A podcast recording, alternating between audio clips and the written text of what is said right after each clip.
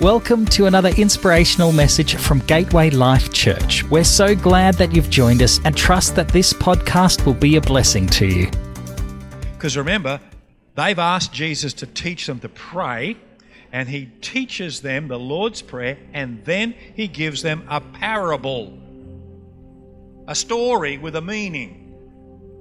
And let's listen to it. The New Living Translation is very helpful for this parable here. Otherwise, you kind of get really lost and you go, What on earth is this talking about? Listen to this Luke 11, verse 5. Then, teaching them more about prayer. Hello? This is a teaching about prayer. He used this story. Suppose you went to a friend's house at midnight wanting to borrow three loaves of bread and you say to him, A friend of mine has just arrived for a visit, and I've nothing for him to eat. And suppose he calls out from his bedroom, Don't bother me. The door is locked for the night, and my family and I are all in bed. I can't help you. But I tell you this though he won't do it for friendship's sake, if you keep knocking long enough, he will get up and give you whatever you need because of your shameless persistence. Oh, how interesting is that? This is a teaching about prayer. Did you get it? Most of us don't. Because it's a weird kind of story. You go, hang on, there's a friend at midnight and he's asking for another friend, and the friend's knocking, and the friend's in bed, and the friend's hungry, and no, I don't understand this. Well, I tell you, we're going to we're going to act this out for you so you get it because this is a profound teaching on intercession. So Kathy's going to come and volunteer. Now we've got to keep this for the camera, so you'll have to stand here in front of me, nice and close. And Jason, you're going to volunteer, and you're going to stand over here. And I've gone blank on your wife's name again. Trina, you're going to volunteer as well, thanks. And you're going to stand just here.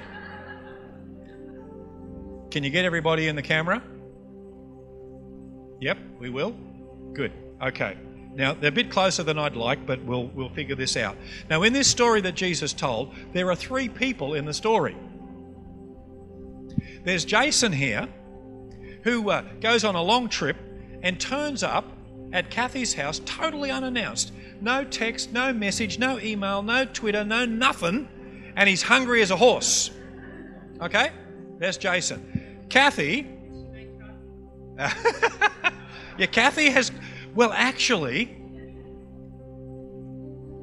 Kathy would love to care for Jason because she has a heart for other people, but there's nothing in the cupboards.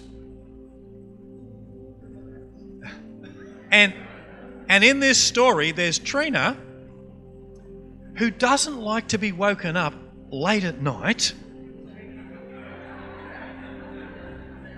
and has a pantry overflowing with food.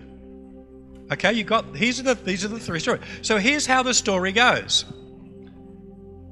Jason knocks on Kathy's door at some unearthly hour. You can knock. And Kathy opens it up and welcomes a long lost friend. Oh, wonderful. How haven't seen you for ages. Why didn't you tell me you were coming? And and, and Jason happens to mention that he's hungry as a horse and he hasn't eaten for a week. Um, and, and, and did she have anything to eat? And Kathy goes, Oh no. She looks around, there's not a thing anywhere. And, and IGA's closed, and even a little Star Mart that's open. You know, it's still, everything's closed. But then, see, Kathy has a heart to care for, she wants to give him what he needs but she does not have what he needs. But what she does have is a friend, Trina, who she knows has a pantry full of food. So she goes and pounds on her door and wakes her up bleary eyed and angry and upset, and I don't want to get out of bed. But eventually she gets up out of bed, eventually, And Kathy explains the story. I got a friend, he's come at midnight and I can't feed him and I want to, but I know you've got everything. And so would you, can you help me please? Can you give what he needs? And she says yes, ultimately, because she wants to go back to bed and wants to get rid of Kathy. So Kathy can now come back and give Jason what he needs. Okay, pause there for a moment. You got the story? Jesus was teaching about prayer. In this story, one of these people is an intercessor, somebody asking on another person's behalf. Who is that person in these three? Kathy is the intercessor. All that word means is asking on someone else's behalf. So, who has the need? Jason. Who has what Jason needs? Gina.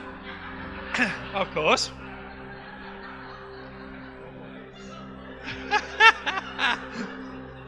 Absolutely. I pick my act as well, obviously. Jason has a need. Trina has what Jason needs. Kathy goes on Jason's behalf to plead for his needs. Do you see this? And it's only because Kathy actually has a relationship with Trina that she can come at midnight and plead shamelessly for someone else's needs. You see that? So, this is intercession. Going to your Heavenly Father on someone else's does your Heavenly Father have what Albury Wodonga needs? Do they know that they can ask? Who will stand in the gap and plead on their behalf? Did you hear that word I used? Stand in the gap. Notice the gap between the person in need and the person who has what they see the gap there? This is intercession, standing in the gap. You got that? Now, let me push you one more step. Can you tell me the name of the person who stood in the gap between a sin filled world and a righteous, holy God and pleaded for their forgiveness? Who did that? Ah, you see? This is the work of the cross. That's why Jesus ever lives to intercede. I'm just quoting Hebrews 7. And that's why Paul can say, Jesus is standing at the right hand of the Father right now, interceding asking on our behalf. Do you see that? Now, let me push you again. Are, you alive or dead? Who lives in you? Oh, and Jesus ever lives to intercede. So, guess what your ministry might be? Intercession. Now,